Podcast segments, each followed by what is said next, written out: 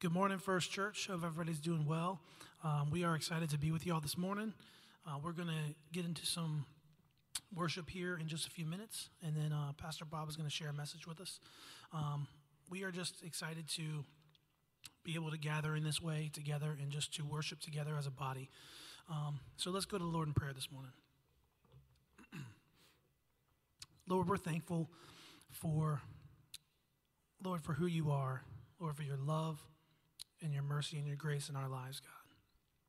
We ask that um, with everything going on, that we would be able to just set this time aside, Lord, and make this about you. That we would be able to fully engage with our hearts and our minds, Lord, to worship you in spirit and in truth this morning, God. Lord, we do pray for um, the situation around the country, Lord, and around the world with everything going on. Um, we ask that you would just have your way, Lord. Um, have your hand in this in this matter, Lord, and um, allow us to feel peace and comfort, Lord, and to know that despite everything that we see, Lord, that you are ultimately in control, and we know that.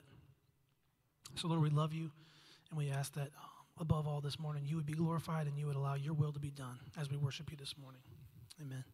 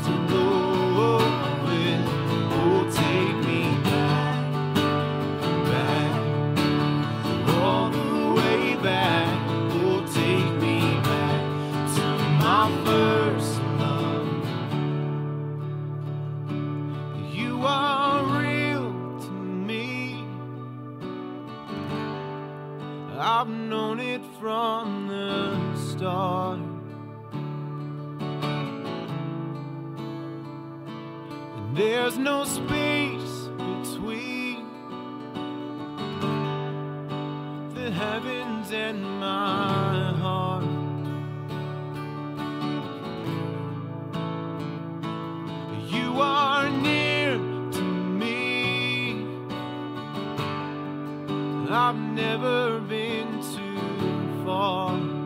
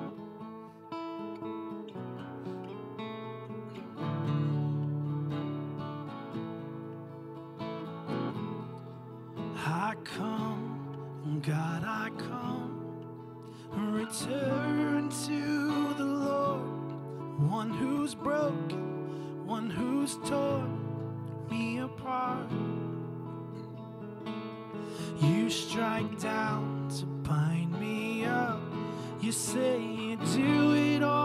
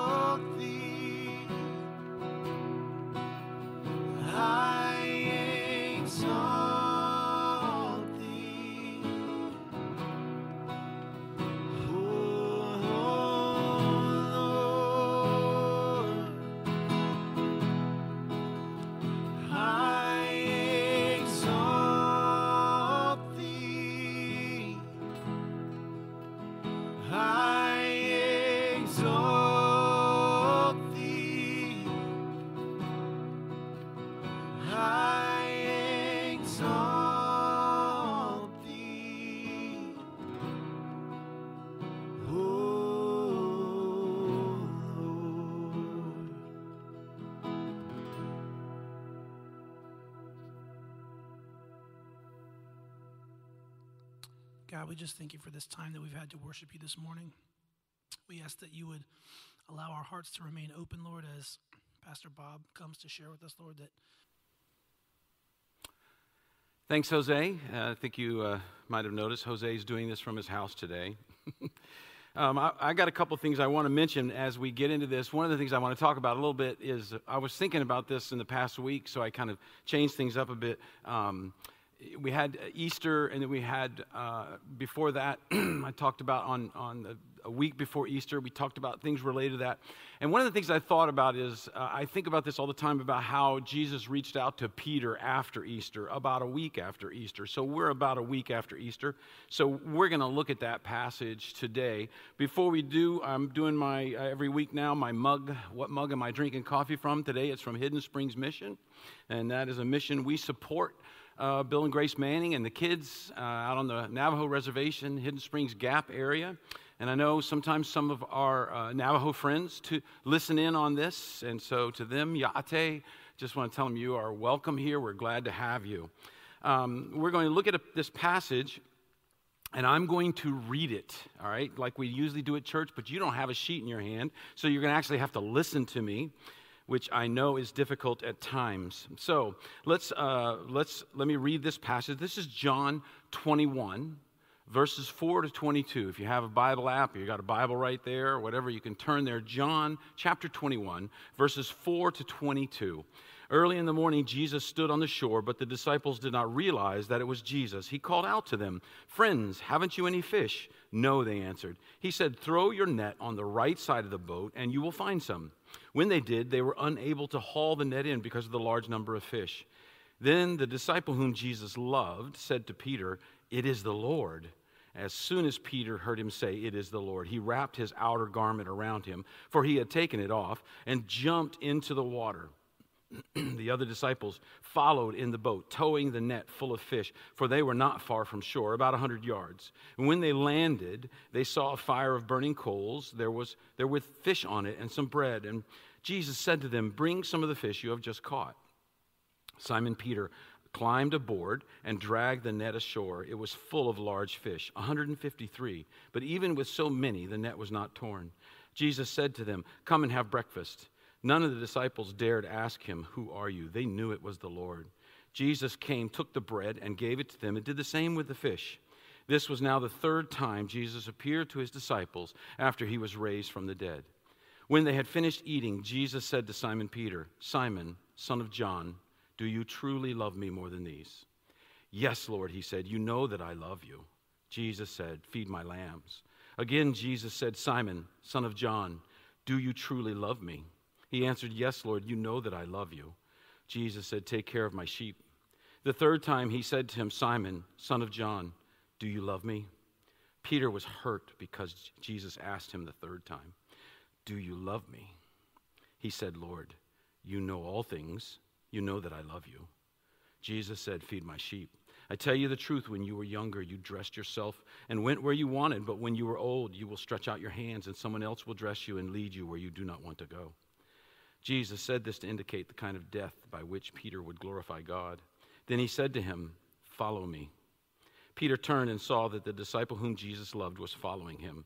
This was the one who had leaned back against Jesus at the supper and had said, Lord, who is it? Who is, who is going to betray you? When Peter saw him, he asked, Lord, what about him? And Jesus said, If I want him to remain alive until I return, what is that to you? You must follow me. You know, it's a, uh, this is such a beautiful passage. I love this passage uh, because there's, it's so poignant, it's so full of things. And uh, we're going to just scratch the surface today. But, you know, I was thinking about this. Um, we're in a very difficult time, a very different time. And, and um, for pastors, this is actually their worst nightmare. You know, I think about this. Sometimes I imagine things, or sometimes I remember things that I've done in the past, or something. Sometimes I, I, I dream about things that are uh, difficult to think about and difficult to remember. But this is the nightmare. The nightmare is you show up to preach and you show up to teach, and there's nobody here. There's just two people at the sound booth, and that's it. You're in an empty in an empty place.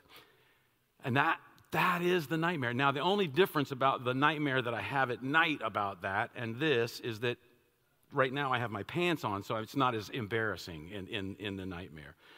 But this is the key, I think, when we think about these things. Jesus is, is the person. Jesus redeems our personal failures. That's what we're going to see here. Jesus redeems our brokenness, He redeems the things we hate to think about. And when we talk about the resurrection and we talk about the Bible and the authority of the Bible, the authenticity, the historicity of the Bible, this passage is, is an important passage for, uh, for a couple of reasons. Um, uh, um, N.T. Wright wrote a, a, large book, The Resurrection of the Son of God. It's, it's over 800 pages long. It's very scholarly. I don't recommend it as light reading. But uh, he, he wrote this huge book encompassing all of this. And, and some of his arguments he got from G.K. Chesterton and, and C.S. Lewis, and this is one of them. He talks about the fact that, that in the four Gospels, in the book of Acts, there are passages that show very strongly that it can't be a myth. It's not a myth or a legend. It's not, it's not in the form of a myth or a legend. You know, a quick example in this passage is did you notice how many fish they caught? It's 153. Why 153? Because for people who say this is a legend, what they're going to say is that all numbers are very important. All numbers mean something, they're symbolic. But people have been trying for centuries to figure out what's the symbolism of 100, 153 fish, and no one has come up with anything that sounds remotely possible. Now, 12 can 12 is an important number. 7 is a very big symbolic number. 10, 100, but nobody thinks 153 is a symbolic number. And so why is it in there? Now, the flip side is some people will say, and there's a couple of guys, um, Bart Ehrman is, is one who is, who is a, an, an, atheist, an agnostic, and he, he'll say, well, it was a, it's a non symbolic number. It was put in there to make it seem realistic.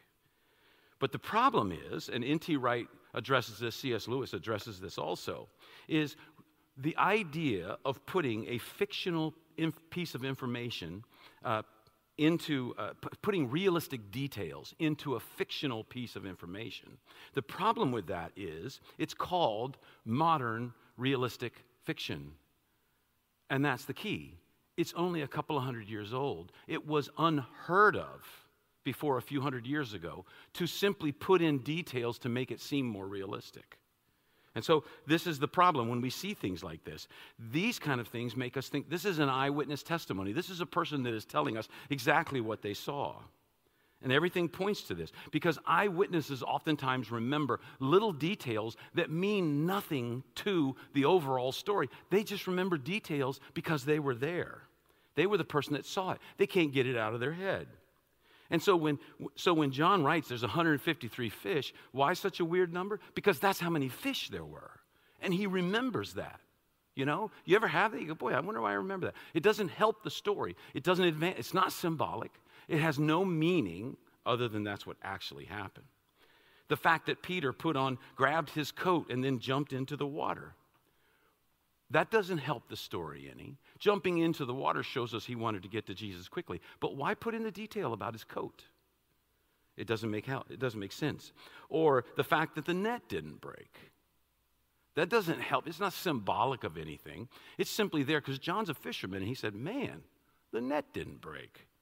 So all these details, they don't add meaning to the passage. They're simply facts that are stuck in the writer's head because he was there.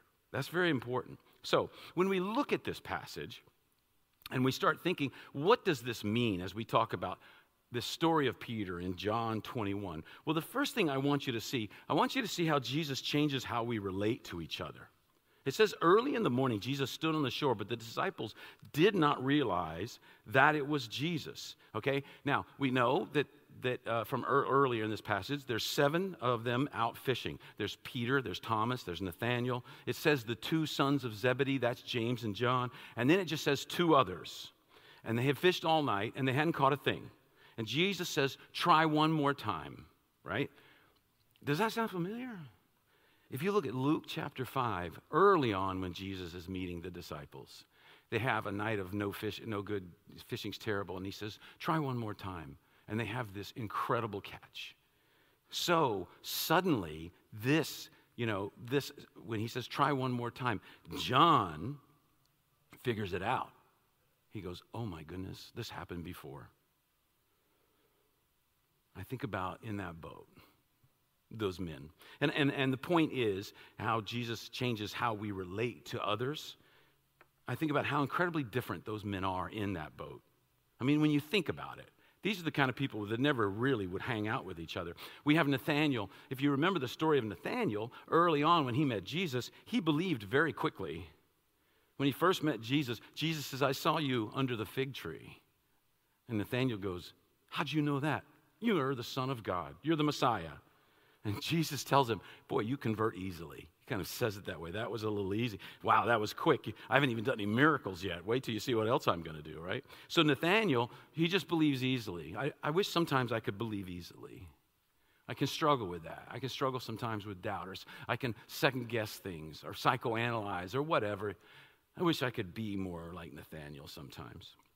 But then in the boat with Nathaniel is Thomas. Now, Thomas is the opposite of of Nathaniel. He's not superstitious, he's substitious, right? He's hard headed, he's doubtful. He says, I will not believe unless I see the holes in his hands, his feet, his side. I'm not believing until I see that. All the disciples, all the witnesses tell him, He's alive, Thomas. He's, he's nah, you guys, this is like some weird prank, right? So he's doubtful, he's hard headed. He is the exact opposite of Nathaniel. And they're in the boat together. Why? Because of Jesus. Jesus brought them together because normally Nathaniel's and Thomas's, they don't get along. Or John and Peter. John is pretty rational. He seems to exhibit that over the course of the times that we read about him. He's, he's, and he's the first one here to figure it out. He's the first one to go, hmm, that's Jesus, right? He crunched the data. He says, this is Jesus. First one to think it. He doesn't do anything necessarily. He's just like, that's Jesus, right? But what does Peter? What does Peter do? Peter, who is not that good at thinking things out, he's the first one to act. He's the first one to do anything about it. He jumps out of the boat, he wades to shore. Now, Peter's and John's oftentimes don't get along. Peter's think that John's are cowards. They're always wanting to form a committee to study an issue. Long, they, want to, they take a long time before anything happens, right? And John's think that Peter, Peter's are impressive, uh, impetuous. They're hotheads. They're always jumping the gun. They're always saying stupid things, which is kind of true, right? So they're not naturally together. The Bible says this in many places that Jesus is going to pull people together who wouldn't naturally be together. He's going to cross racial divides, he's going to cross class divides, he's going to cross social divides. Think about all these people. You know, I, I when we first go online and I'm just kind of watching as people check in and say hi and and and love you guys and miss you guys and seeing that and oh I'm gonna cry crap and seeing that it makes me realize there's so many people that God has brought together here, at First Church. We would never know each other apart from Jesus Christ. People who maybe at other, in other situations would despise each other and would have nothing to do with each other. But when Jesus is involved, he brings wisdom and love and he brings reconciliation. This is what makes the church so great. This is what makes the church so winsome. People from all backgrounds, people who would not usually be together, find a common life, a common belief, a common purpose that unites them together. So we see, first of all, Jesus changes how we relate. Now I want you to see something else. Jesus changes how we relate to others, changes how we relate to ourselves. And this is where we dig into this passage and begin to see what's going on with Peter. Because we struggle oftentimes with being reconciled with who we are. In James chapter 4, one of the things uh, that James talks about, remember when we did James here, and you can go to our website and you can look it back up if you want and listen to the sermon.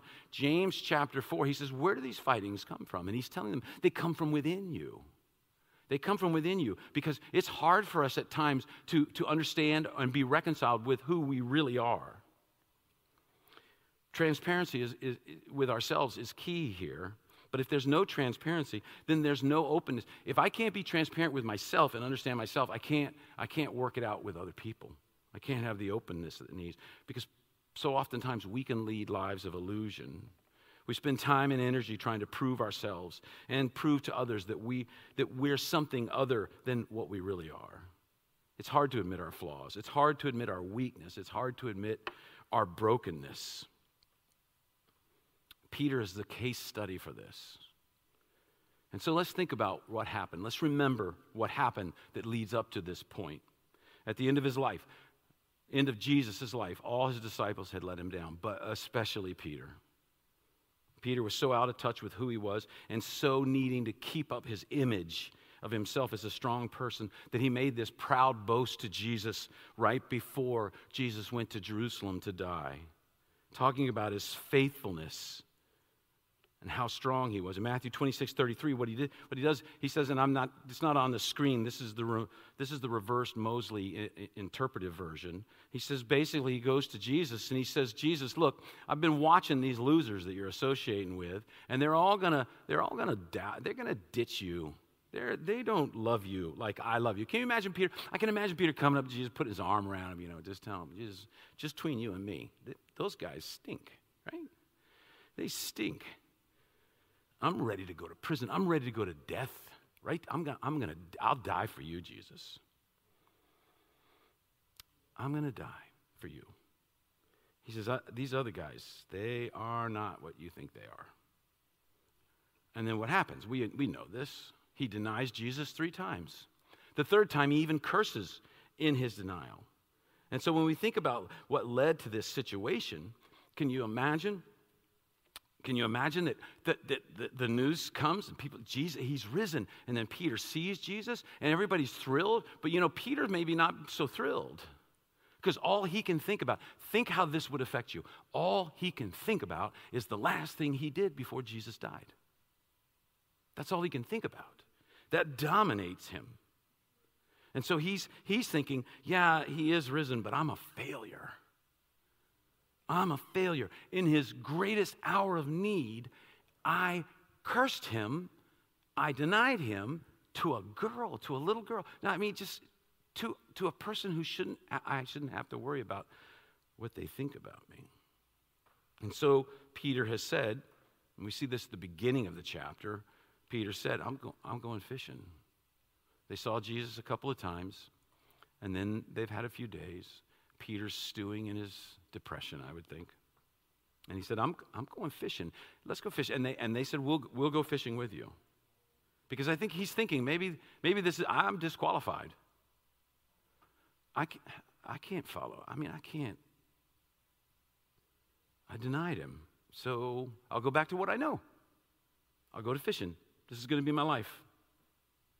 And so as we see this, then Peter becomes this case study for reconciliation.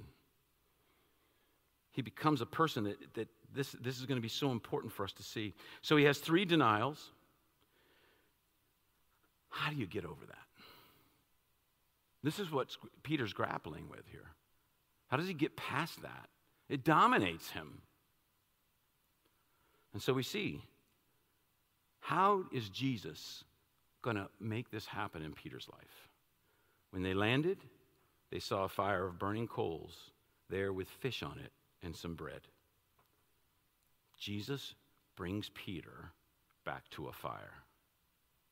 That's where he denied him, keeping warm by a fire in the middle of the night.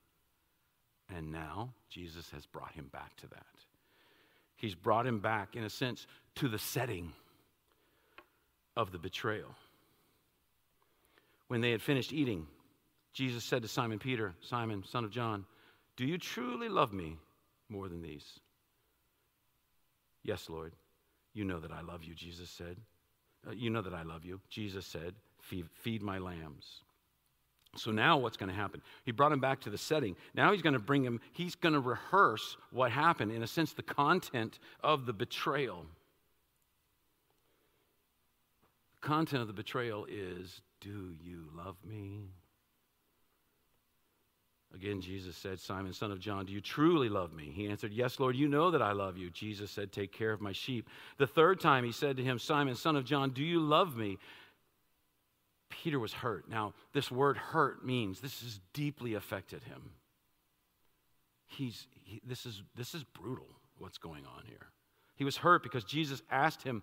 Now, why is he? He's hurt. Jesus asked him the third time. Why? Because now Peter's connecting the dots. I'm by a fire, and we're doing something in a three. This hurts. He said, Lord, you know all things. You know that I love you. You know that I love you. And so, he's, so we have the setting of the betrayal. We have the content of the betrayal. Jesus, Peter's, you know, saying, I love you more than these guys. And Jesus saying, do you really? Let's go over this three times, which is the form of it. It, it, it came in, in a three. And so Jesus wants Peter, he wants Peter to face himself. Peter, you failed me three times. He wants him to face himself. He, he wants him no more emotional or psychological, no more pretending. No pretending of who you are or who you wish you were. Let's look at what you've done. That's what Jesus is doing. He's focusing him in. This is what you did. And you might say, wow, that's pretty rough. And it is rough. It, it is. It is rough. Especially the third time, because then it all clicks for Peter and he realizes what's going on. Jesus is reminding me that I failed him. It's like Jesus sees that third. He's like, Are we going, do we have to go back over all of this? And Jesus says, Yes, we do. And it is rough, but it's rough. It, to me, it's rough like surgery. You know, a surgery that you have that leads to better health. You got to go all the way through it. You can't stop part way. You got to go all the way through the, the surgery. And so he says, and each time he says, I want you to feed my lambs. I want you to take care of my sheep. I want you to feed my sheep. I love this because it's all in the present imperative. It's a command from Jesus, but it means do it now, right now, start now. There's no, we're not having this rehabilitation period. Now is when I want you to start. I'm choosing you to be a leader. I'm choosing you to be a shepherd. I'm choosing you to be like me. Start now. This is incredible affirmation in the midst of this difficult situation. So, because at the same time, Jesus is doing two things. He's showing Peter how broken he is, but he's also showing him this incredible love and grace. He's saying, I want you to lead a flock. Peter thinks, he thinks that his actions have disqualified him. And Jesus is saying, I can turn your disqualification into a qualification, and I can use you. That's what Jesus does in our lives. That's what he does for us. So Jesus says, Look, you failed me. And Peter says, I know I failed you. And Jesus says, Okay, so now I'm putting you, I'm putting you in charge. You failed me. I know I failed you. Great. You're leadership material. His failure is with those seven people, his failure is the most obvious, it's the most grievous. And Jesus is saying, I'm going to plunge you into my grace, and you're coming out a leader. It will make you greater than you ever were before. Your great failure will lead to great leadership. And this is hard for us to see, right? Because in our culture, our, in our culture, we don't often get second chances. We don't often give second chances. We judge people harshly on one particular thing that maybe they've done that has upset us. Maybe somebody says something that hurts my feelings, and now uh, I've judged them. I don't want to have anything to do with them necessarily. Or maybe, you know, somebody, and I, I, we're that way. We want second chances like crazy, but we don't give them very often. We tend to hold, label people by their mistakes and hold them to it. The world is tough on screw ups. But Jesus, he, he totally reverses, he flips it. He teaches that if you've been forgiven much, you'll, you'll love much. And the more you see your brokenness and the more you plunge into my grace, then you will understand people. You will see how your heart works. You will be more reliant on me. You will be less surprised as life goes on. When we are able to see this is how my heart is, it wants to lead me in these bad, in these difficult directions, these wrong directions, this sin, uh, lead me into these things. When I recognize that, then I can, then I go to God. And He gives strength in a time of need. He works through His Spirit and through His Word to change us from the inside out. Years ago, um, I spoke at a, my, my, wife and I were involved in, in working with youth in various ways for about 30 years. And um, years ago, I, I, spoke at a, a, middle school retreat in, um, up in Northern Virginia for McLean Bible Church. Uh, the pastor there is a friend of mine. And, and um, I spoke at a middle, middle school retreat, and, and it's, it's middle schoolers, right? All our years of ministry, my wife loved middle schoolers. I'm not so thrilled. I wasn't so thrilled. It, I mean, I loved, but it was more difficult. And I spoke on a middle school retreat, and it was big. And at the and and and what happened is, you know, you speak, and then oftentimes during free time or other times, teens will come and they'll, they'll want to talk, you know, and I make myself available. I tell them, I'm available. Come, come grab me and we'll start talking. Well, what happened was at this particular retreat, a number of middle school 12, 13 year old girls, they, uh, they, they, couple of, they sought me out one at a time. And I'm sitting there and this girl's like, there's this guy and he loves me. And and he doesn't even know I exist. And I'm like, oh, I know that's difficult, you know, and da, da, da. And I'm trying to give wise counsel. So she leaves, and a little later, this is another young lady, and, and she goes, There's this guy. It was the same guy. He doesn't know. Well, after about the fifth one, and they were all about the same guy, I was like, I've heard this song and dance before. I'm getting a little tired of it, you know? And so he doesn't know I exist. And because um, I want to say, listen, get out of this. You're going to forget about him in six months and you'll find some other guy to break your heart over, right? This is, this is a cycle. It's not going to hurt you. You'll be okay. This isn't a real problem in this world. And then I was speaking about God's grace and how it showed in different areas, including in the life of Peter in John 21. And I thought, God's telling me to feed the sheep. He didn't tell me I got to pick and choose who the sheep were or what their problems were. He said, You just feed the sheep, get a shepherd's heart into your life. Because you've got to be ready to feed my lambs, serving people, sometimes the least of these, when there's no intellectual, there's no emotional, there's no psychological benefit from it at all. You'll get nothing out of it. They might get something out of it, but you'll get nothing out of it. This is the shepherd's heart. And it was like God was saying, Bob, this is what I've called you to. Feed my sheep. You're not going to choose what my sheep are going to bleat about. Just feed them. Just be there for them. Love them like a shepherd would. And then I realized, okay, so this is a great opportunity for me. Rather than something that I don't like, it's a great opportunity for me. But this can only happen when we see ourselves rightly. When we, because what happens is, you know, I'm older, they're younger, and I'm just like, this means nothing. Quit crying. He is not worth it. He's a jerk. Okay? It's, I can see that, but that, that's not helpful in that situation. I have to understand when I see how I am, when I see what a moral failure that I am, that I've been plunged into the grace of Jesus Christ, then I can minister and love and feed sheep. So, what does that mean, and how do we get it? Because Jesus changes how we relate to others, Jesus changes how we relate to ourselves, but also Jesus changes how we relate to God. He says this I tell you the truth to Peter. When you were younger, you dressed yourself and went where you wanted. But when you're old, you will stretch out your hands and someone else will dress you and lead you where you do not want to go. Jesus said this to indicate the kind of death by which Peter would glorify God. And then he said to him, Follow me. He, you know, it's interesting.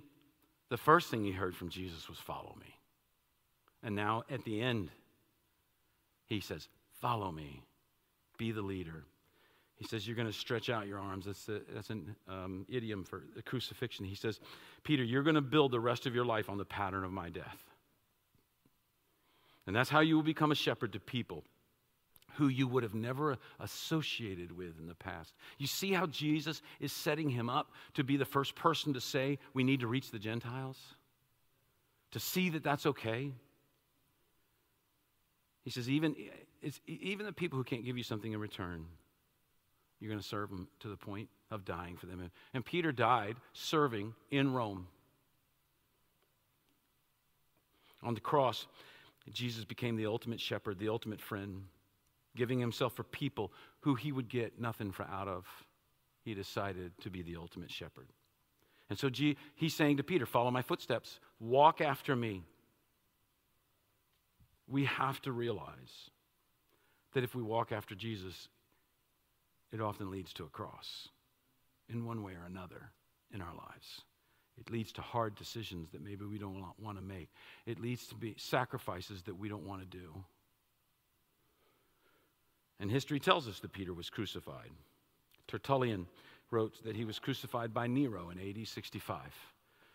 And tradition has it that he requested, Tertullian tells us this, he requested to be crucified upside down because he didn't think he was worthy of being crucified the way Jesus was crucified.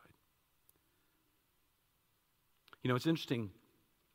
In the Luke 5 story about fishing, when Jesus says, throw your net, and they get the big catch, what does Peter do? He realized he was in the presence of greatness and he felt small. What does he say there? If you read that story back in Luke 5, he says, I am a sinful man.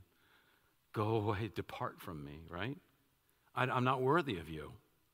And that's all of us, right? We don't like to see our flaws because our, our self image is based on this idea of, that we're a good person, or we're a cool person, or we're a sensitive person, or we're an achieving person, or we're a humble person, or whatever it is for you. You have, a, you have this uh, kind of identity, what, what you think is you. And we don't like to see our flaws, we like to see the image that we, we would like to be. And what happens when we get in the presence of someone or something that makes us feel small and exposes our flaws? It's, a, it's like a psychological death, and we want to get away from it. Depart from me. That's what happened to Peter in Luke 5. It was like, oh my goodness, you are something, you are holy, I am not. You are other, I am not. He understood that. And he felt intimidated. Do you ever notice how that happens with us? Think of times you felt intimidated. Think of times where you've been in a situation with other people and somehow you come out feeling like, ah, I, I don't feel good about that. Maybe you got around someone who is obviously much smarter than you, someone who's more successful than you, someone who's, who's better looking than you. I haven't dealt with that, but someone who's more well off than you what happens? You feel intimidated. You don't like it. Maybe you kind of murmured inside, well, who does she think she is? Or who does he think he is? And, and maybe you belittled them. Well, they only got it because, you know, their parents or this or that, or they got all the advantages I never got, right?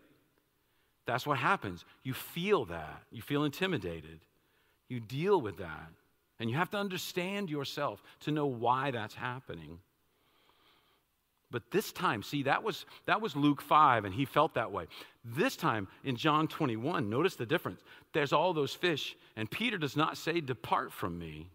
He runs to Jesus like a madman. He jumps out of the boat. Forget the fish, forget my friends. He goes straight for Jesus to get as close to him as possible. He's being plunged into grace.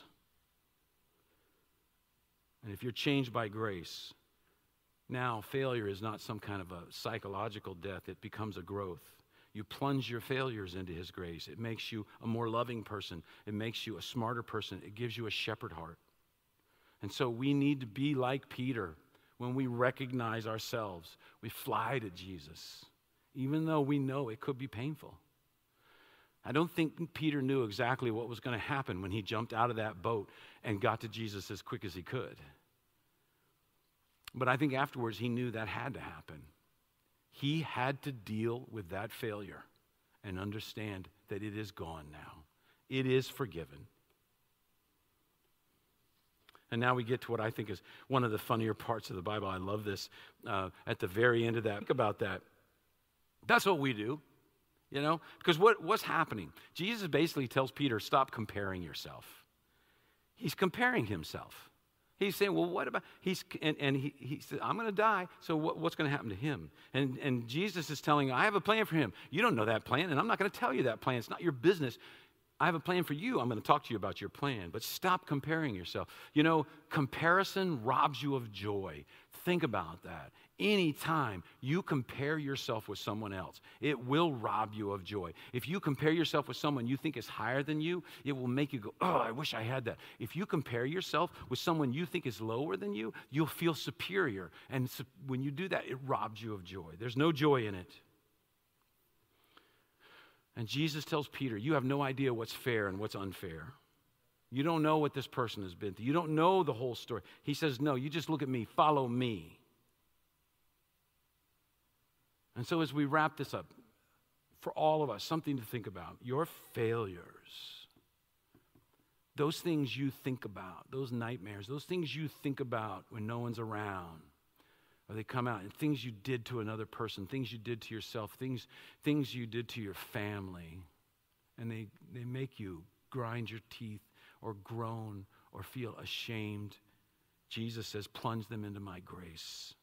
I died for those sins and I died for that shame. Become a trophy of grace for me. Realize the depth of the grace that has been given to you. Realize the depth of the forgiveness that has been given to you. And that makes you a person who will serve others. That makes you a person who will serve even the least of these with nothing in return. You'll learn to serve with open hands and an open heart, coming into something with no agenda, just to serve. Let's pray together. Father, we thank you for this word. We thank you for your, your scripture. We thank you for Jesus and what he did for Peter, and that you, working through the Holy Spirit, got John to write that down for our benefit. to see that our sins, our shame now has been plunged into grace, our failures now.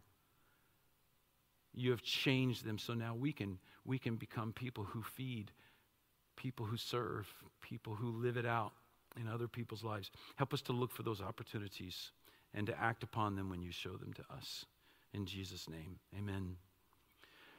Thanks for joining us. It's been uh, it's just great to know that people are listening and we're connecting this way. And um, we look forward to that day when we'll all be back in this room together.